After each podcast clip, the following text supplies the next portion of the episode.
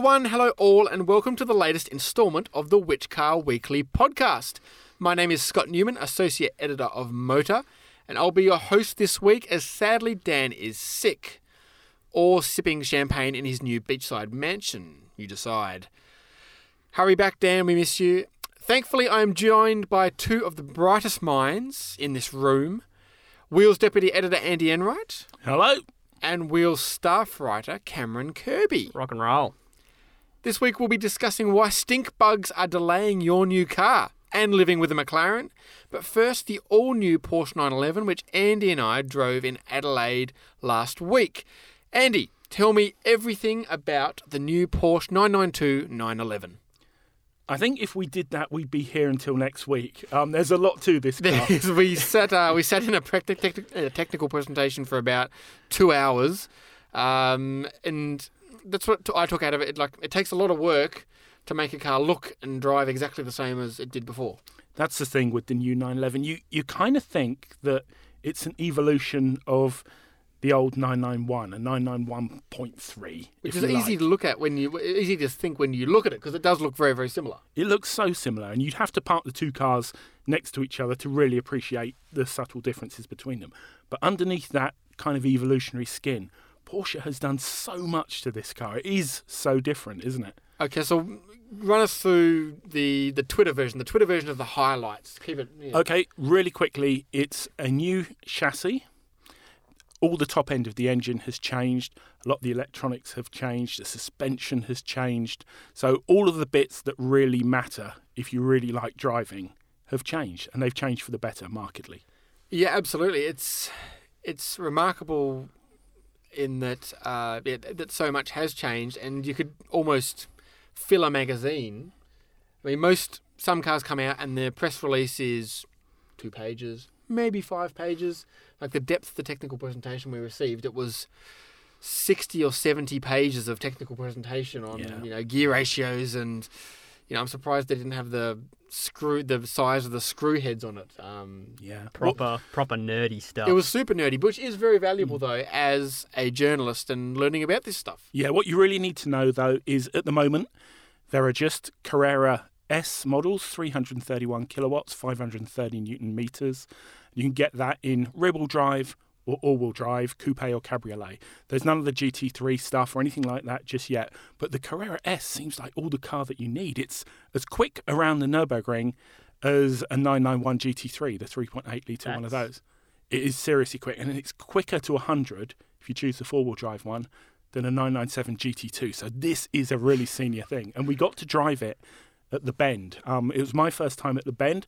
Scotty is a bit of an old hand here, so I was attempting to hang on to the back of him and Luke Youlden, the lap record holder at the Bend. Lukey doesn't uh, Lukey doesn't hang around. That that was yeah, that was focusing. Let's just say that. I heard you had a bit of a brown, brown pant moment. Oh yeah, I, I decided that the best place to try and gain speed on Scotty and Luke was in the braking zone at 250 kilometres an hour at the end of the straight. Now, with hindsight, this might have been slightly ill-advised because the car went really, really sideways, and uh, you can see on the um in-car video that I have this moment, and then when I catch it, there's this sort of smug smile, like, "Yeah, I meant to do that." Completely intentional. A little squeak, escape, Yes. uh, squeak escaped uh, both ends probably. Um, and why not? You know, why not try and outbreak the lap record holder by 50 meters? yeah, yeah, it's not going to do that again. No. So, uh, what were your thoughts? What were your thoughts on the new 911? Uh, obviously, we've both got reviews up on Motor and Wheels respective uh, websites, but if you don't, if you can't read or don't want to read, then Andy, tell us what your thoughts were. It's just it just feels softer when you want it to feel softer on the road. It, the suspension is so much more compliant than the old 991. It makes it usable, and that is what 911s are about. They're supposed to be usable performance cars, but when you dial it up on the track, the steering is sharper. The eight-speed PDK transmission is quicker and sharper again.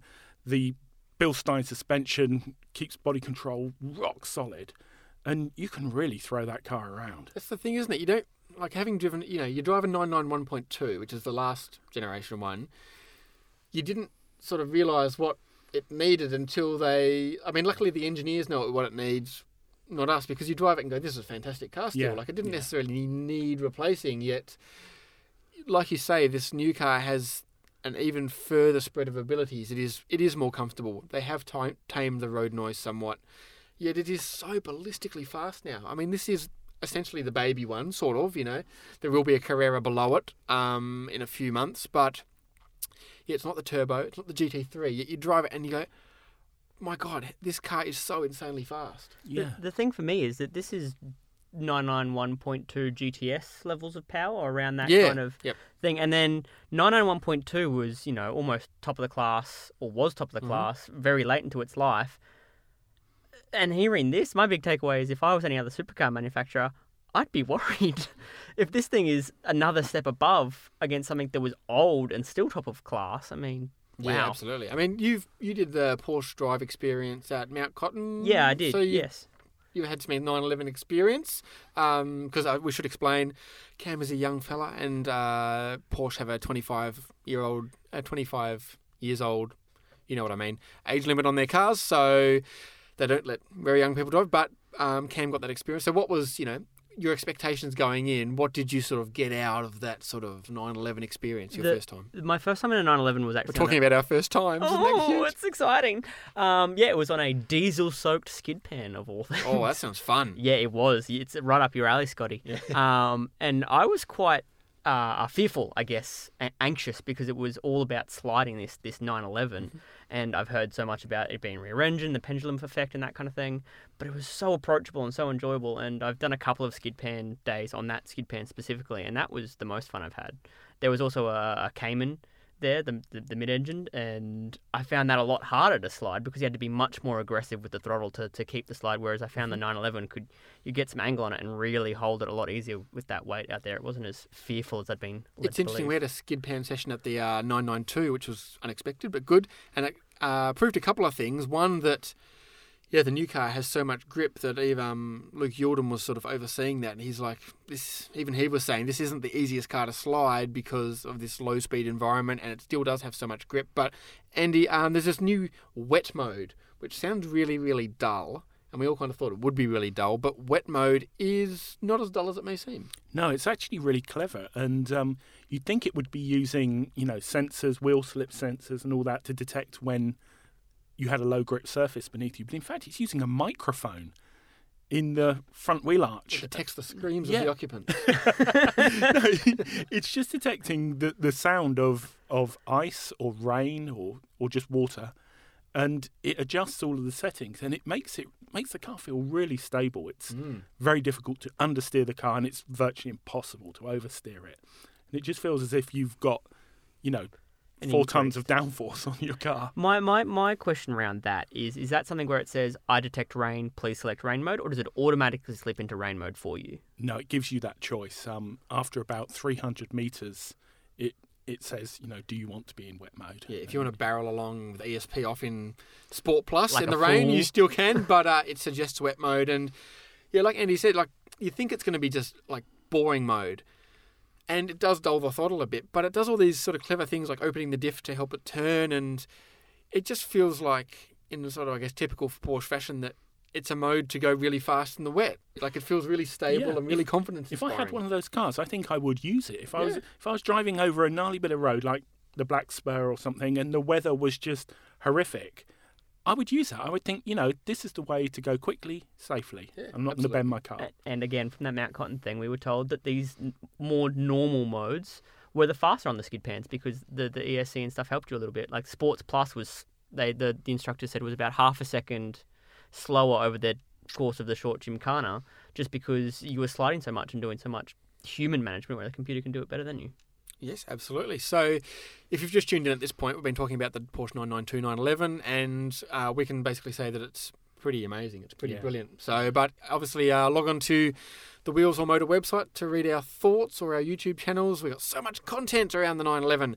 But uh, let's move on to something a little less exciting, but just as interesting. Cam, there's uh, stink bugs are messing up the Australian car industry, and what what's happening with It- stink bugs? It's quite an interesting story and one that's kind of been simmering, simmering away since about December last year when the first couple of ships were turned away. But yes, you're right. Stink bugs are really messing with dealers and uh, uh, car companies in Australia because what is happening is there are these nests of stink bugs being found in these ships that are bringing all the, the, the cars to Australia. Obviously, we have extremely strict quarantine laws for very good reason. We've got a $60 billion agricultural industry in Australia. They let me in. yeah, I mean that was a mistake. We're not going to make probably brought the stink bugs with you. Next international launch, you're not coming back. um, but yeah, we have sixty billion dollars of agricultural industry we need to protect. Uh, so these are black marmorated stink bugs, and they're being found in these ships. And the thing is, as soon as they're detected, this the whole ship has to be sprayed with with essentially you know mega bug spray, and se- Yep, and sent out to sea, and they have to wait there for three months, and then they come back into port. The problem is, if they find a single stink bug at that point when it comes back, the process is repeated. So some of these ships that have been pushed back uh, are doing multiple months, you know, half a year essentially out waiting to be able to unload the, the And I can, cars. I can imagine that I don't know the figures, but I can imagine that having a ship sitting doing nothing for three months is horrendously expensive. Yes, for yes. Everyone involved. It's uh, it's a bit it's a bit murky. Car companies don't really like to talk about it, but it, it does seem that they are being compensated by the shipping companies for this this delay, because I think uh, Volkswagen and Skoda, their first one that was turned away, had uh, fifteen hundred cars sitting on it. Wow. Obviously, that's fifteen hundred cars they can't sell, uh, that customers are waiting for. It's a, it's a real problem, and it's pushing uh, a number of key models, particularly for Volkswagen Group. Um, back so Audi A1 Audi Q3 They've both been pushed back by a combination of stink bugs and WLTP, which is another issue which is really hurting them.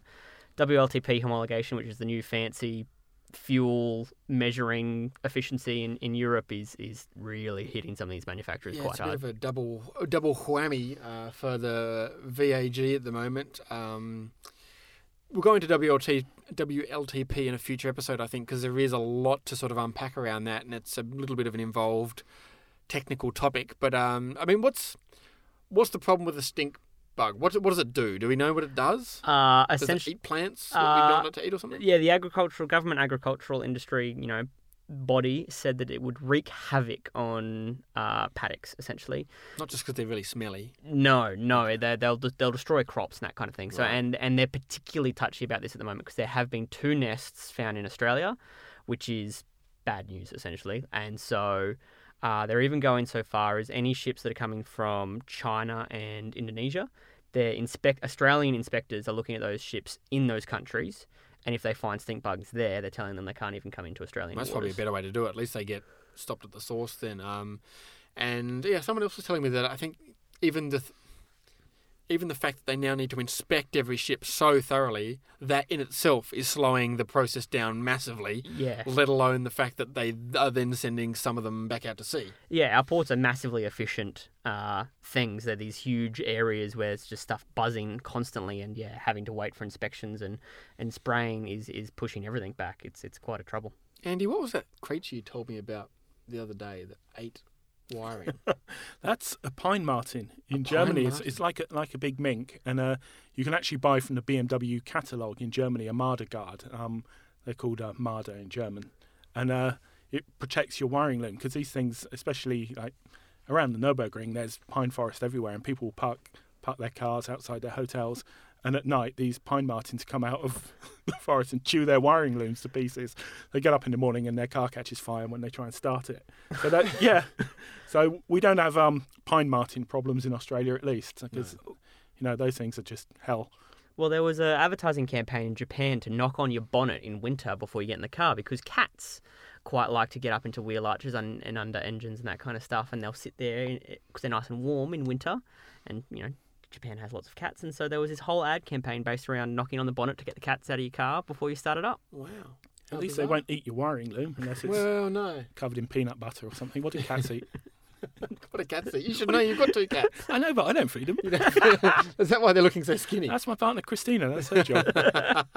She's an expert. Anyway, uh, well, later in- in the episode, we'll be talking about living with a McLaren and other supercar dramas. But first off, I want to just give a quick shout out to Which Car TV, the TV show created by all the motoring titles wheels, 4x4, which car, motor, everything uh, under the one roof. So, this weekend on Which Car TV, episode 10, I believe it is, we have Which Car's new recruit, Noelle Faulkner, who is going to Summernats for the very first time. Lord help her. Lord help her. Well, she's still alive, so that's a good sign.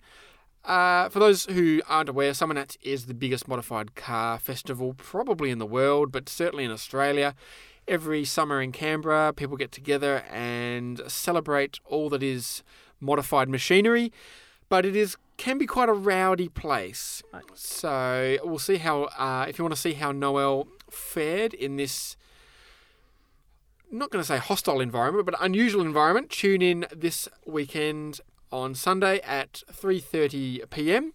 and you'll also be able to see a warm hatch comparo done by Tony O'Kane and Noelle featuring the Ford Focus ST line, i30 Hyundai i30 N line, Toyota Corolla and Kia Cerato GT. Some cool cars in there. Yeah, it's for those that can't quite shell out for the, the proper hot hatches. There's some some good choices. Yeah, but these cars like they're actually quite they're quite quick. They're quite enjoyable to drive these days. So they're not perhaps you know.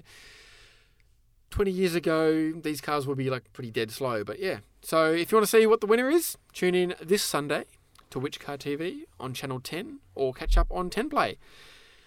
Now I want to move on to supercar performance testing.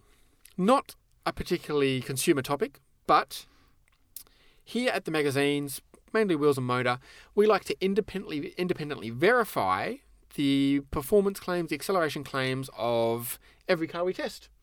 Uh, whether that be a Ford Ranger or a Ford Focus or a McLaren P1 or something. So the trouble is, recently, basically all the high-end supercar ma- ma- manufacturers are saying no, we won't allow you to do this. This has come to light recently because uh, earlier this week, I think I've lost track of time. Earlier this week, I drove the Lamborghini Urus, Lamborghini's new SUV, which has pretty sensational acceleration claims. So he said, "We'd like to please verify these. We've got a you know private test track, so it's all very safe. And you know the Lamborghini is a turbocharged all-wheel drive automatic gearbox. Probably only needs a couple of runs with launch control. Can we just run it up the strip and uh, verify this?" And they said, "Well, possibly." But only if we can supply a second vehicle and an R&D team from Italy.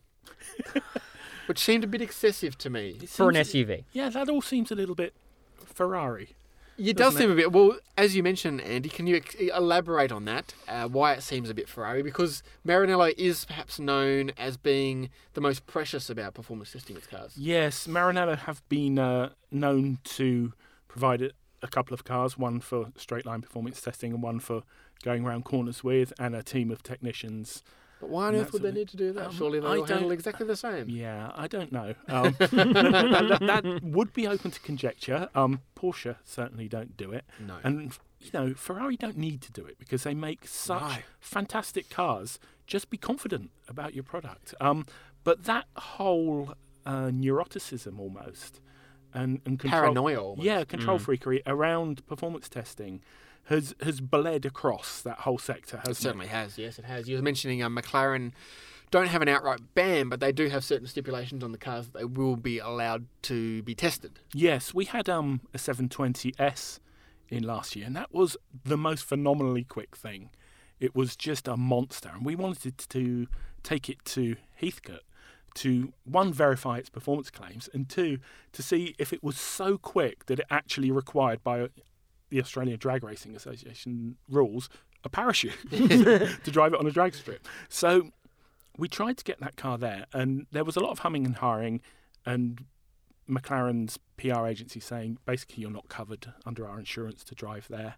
And we wondered what all that was about. And so I, I approached the head of global PR, um, very nice chap called Wayne Bruce. Um, nickname is Man Bat, unsurprisingly. um, and uh, great guy. But what he basically told me is that whenever McLaren performance tests a car, it has to be in its skinniest spec. So that means no aircon, the lightweight seats, all of that nonsense. So it's in its absolute optimum fastest spec, and no such car exists in Australia. So basically, it is a de facto ban on performance testing. Yeah, absolutely. Um, Ferrari did this a similar thing. Uh, it's we actually managed to convince them uh, and put a 488 in Performance Car of the Year a few years ago, which meant we did get to independently verify its performance claims, and uh, essentially it missed the mark. It was about a second slower to 200 than its claim, uh, and obviously. To 100, you can kind of understand, you know, traction difficulties. It missed its claim by a couple of tenths, but beyond that, it was just nowhere near as fast as Ferrari said it was. And that is interesting because their press cars don't come with the nose lift kit for that very reason, because the press cars have to be in the lighter spec, Ah. uh, which is interesting. But yeah, despite that, it still was nowhere near as fast as they said it was. But this was my big point about this paranoia. It's stupid because it doesn't matter. Your cars are all so, so, so fast that A, no one's going to not buy one because you know it's a it's a fraction slower than you claim it is because you know their their numbers are done on perfect surfaces, perfect conditions, lightest possible spec. But it's really interesting for our readers or the people who enjoy your cars and want to read about your cars to find out how fast these cars are and have these numbers independently verified. And who knows, maybe they will go faster. Yeah, I mean, Audi yeah, have been yeah. good at this recently. Their they their cars keep smashing their performance claims. You're Yeah. exactly right. I mean, Porsche. I remember uh, Alex tested a 911 GTS uh, Cabriolet Mhm. in the sopping wet at Heathcote apparently, and it smashed its performance figures by over two two tenths of a second to 100, which is incredible. You know, Well- in the wet, beating performance figures. Yeah, well, Porsche leave uh, an element of margin into their quoted performance figures, so you can effectively, if you if you got the right conditions, beat Porsche's performance figures. Yeah, absolutely. And that's the thing. I mean, we used the example of McLaren, but I know that. Okay, I made, I made the mention of Ferrari, but um, Autocar has independently tested them at 720s, and it absolutely nailed its performance figures. So I don't really see. Obviously, that car would have been in the lightest possible spec, but even so, like at that other PCOTY, we had a Huracan two-wheel drive. Uh, again, it was a rocket ship. These cars are doing like high 10-second quarters, so a few tenths here or there just You're make not- no sense to get so head up about. No owner is going to know the difference from the driver's seat between uh 3.1 and a 3 flat to 100. Yeah, exactly. It's going to feel bloody quick Yeah. either way. Absolutely. And the other thing, it just it opens up the can of worms because them needing to provide special cars. Well, why? Why do you need to provide a special car? Don't don't they, don't they all do that? Don't every doesn't every Yeah. car go as fast? So it's a bit of a grumpy bum moment because not sort of I understand that they want to be seen in the best possible light, especially when these cars are costing so much money. But I think the creeping paranoia and the creeping worry is actually harming them more than helping them now. Yes. And if and if they're so worried about their quoted performance figures, quote a number which is realistic. Yep, that's a very good. That's a very good point. Absolutely. But that's enough grumpy bumness. Uh, but let's continue on the supercar theme because Andy, you this week I think or last week had to give back your McLaren 570 GT long termer. Woe is Andy. yes, I might become marginally more popular in the office as a result of that. Probably not. no, it was it was um, it was weird. It was it was a moment of sadness because you, you think I might never experience a, a car like this day in day out again. Um, and uh, relief because handing over a car that costs 538 grand back to McLaren in one piece, unscratched, you know, no curbed alloys, anything like that. It's it's a huge relief because it's it's a weight of responsibility on your mind. But what a car! What a car! You know, 419 kilowatts, carbon tub, doors that go up. It's an event every time you get into that car, and it was an event for people around you as well. The reaction to the car Oh, was so really benevolent. Yeah, I, I, I, you know, I certainly felt better every time I saw you drive it. Andy. I'm a giving kind of guy. Just, Generosity But- knows no bounds. but yeah, I, I think you know people let you out into the traffic in that car because they, Would they do that in a Lamborghini? Do you maybe not. Maybe they think you were a giant dick. Um, yeah.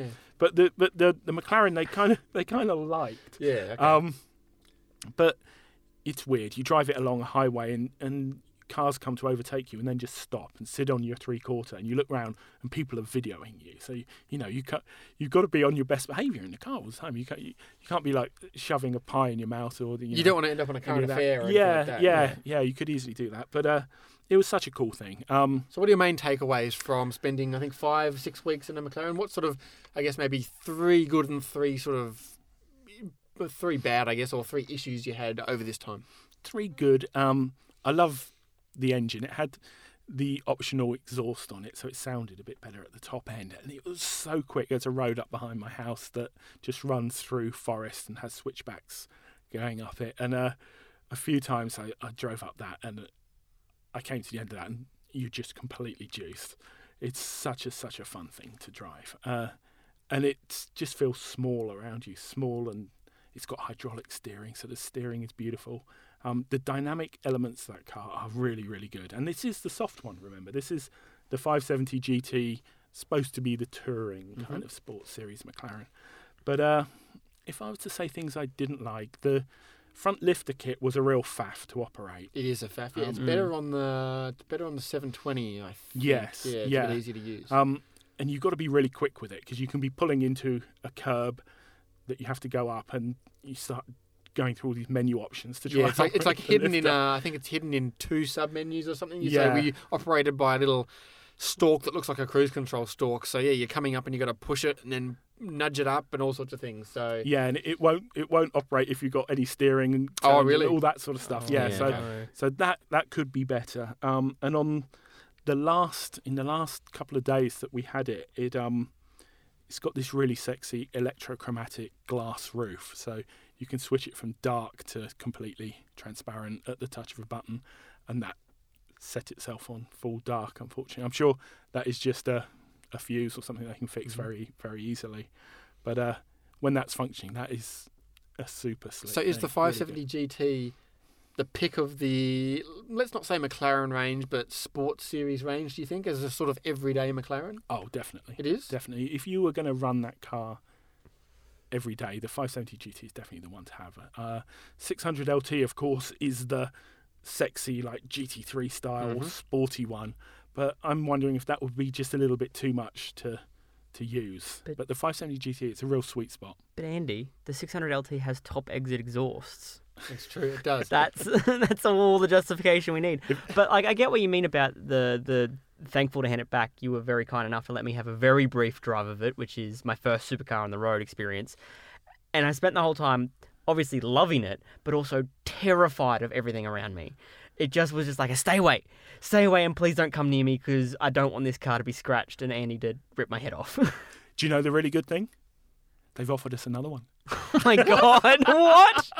There's, uh, it's one of those things that there's no way that I can say yes to, though, because we've run a carbon tub supercar in wheels now, and it's yeah, it is kind of a, an extreme and one-off thing to do. So, Scotty, uh, well, I know, you might Megan. I know of yeah, a, an you might- that might be happy to you might be in the share chair their own thoughts. Uh, before we wrap up, we've got a couple more minutes, but uh, while we're on the long term, uh, long term uh, uh, topic, w- you might have just had yours, Andy. But what would be your ideal long term? If you could, I didn't. I was bringing this question on you, so it might be a bit difficult. But if you could pick from anything in showroom or you know hot sauce, what would be the car you would want to drive for, say, a six month period? Um, I don't think I could look much further than what Alex Inwood is getting for his next long-termer, which is an Audi RS4 wagon. Oh, I is think he? that, I, yeah, I think Yeah. that would be a really great. I thought he was getting a Ford Ranger Raptor. I'm like, He's- that's he's of an got He's, one he's getting one of those as well. What does he need two long termers for? right. Here's, Because he's Alex Inwood. yeah, here's the thing. Alex is going to get bored of of the Ford Ranger Raptor. We predict this. The moment he gets mistaken for a tradie, that thing's um, yep, it's I'll take it gone. off his hands. I'd love that. If I had to It's- go and buy brilliant. a car, I think it would be a Ford Ranger Raptor. It does everything I need in my life. But What a brilliant thing. But Okay. yeah, An RS4? RS4. I reckon. okay. Uh, Cam, Uh, this is worrying uh, for, for motoring journalists, but I think a C63 Estate, the new Oh. updated one. Um, but to not step on your toes, Andy, it is the car that I would actually spend my own money on, which is a Hyundai i30N. Oh yes. That's a good choice. I having been lucky enough to have an i30N long termer recently, I've got to say it was a great car. It like it didn't wow you necessarily in any sort of one particular way, but it just did everything so so well. I'm so addicted to gear changes in that car. Oh, yeah, I, pop, pop, I- pop, pop, I just want to spend the whole time doing second to third, third to second, second Yeah. to third, third to second. Yeah, it was a lot of fun. You could do you know you could do track days in it, warranty covered track days. You could drive it long distances in comfort. It was a yeah, a fantastic car. Um, I'm Come on then, Scotty. What's yours? I, I, I'm getting the impression it might be something extreme. I don't know. Like one of the actual best long termers I've ever had was uh, a Skoda RS 230 uh, Estate, which is surprising. Me, I you know I live for rear wheel drive, but it was a fantastic car. It was so good to drive. It was so practical. Can we just take a moment to appreciate we all actually picked wagons? Oh yeah, we did. That's so cliche. it is cliche to the extreme, but If I had to have one every day, though, I'd love would a I wagon. have? Um, I don't know. The new Ford Fiesta ST, when, if and when it ever finally arrives here, I reckon that might be a cracking car. That would be just small, easy to drive, lots of fun. Uh, failing that, currently I have a Subaru BRZ TS, and I've got to say, just the ability to drive it around flat out without really breaking any laws and double clutching every shift just because, and it's a lot of fun. That car, It's Yeah, sort of back yeah. to basics driving enjoyment. And I'd like to put a, a vote in for my actual long termer, that Volvo XC40 T5. I think that is probably the best long term I've run. I really, really enjoy that car. It's just fuss free and quick enough. Well, we'll hear about that on a future episode, and Cam can update us on life with a Jimny. It's interesting. It's, it's imagine. worth a whole episode on its own. I can imagine. But that's all we've got time for on this week's episode of Which Car Weekly. Don't forget you can keep up to date with everything automotive at www.whichcar.com.au and follow us all on various social media channels at WhichCarAU. And don't forget this Sunday, Which Car TV. Tune in then. We'll see you next week.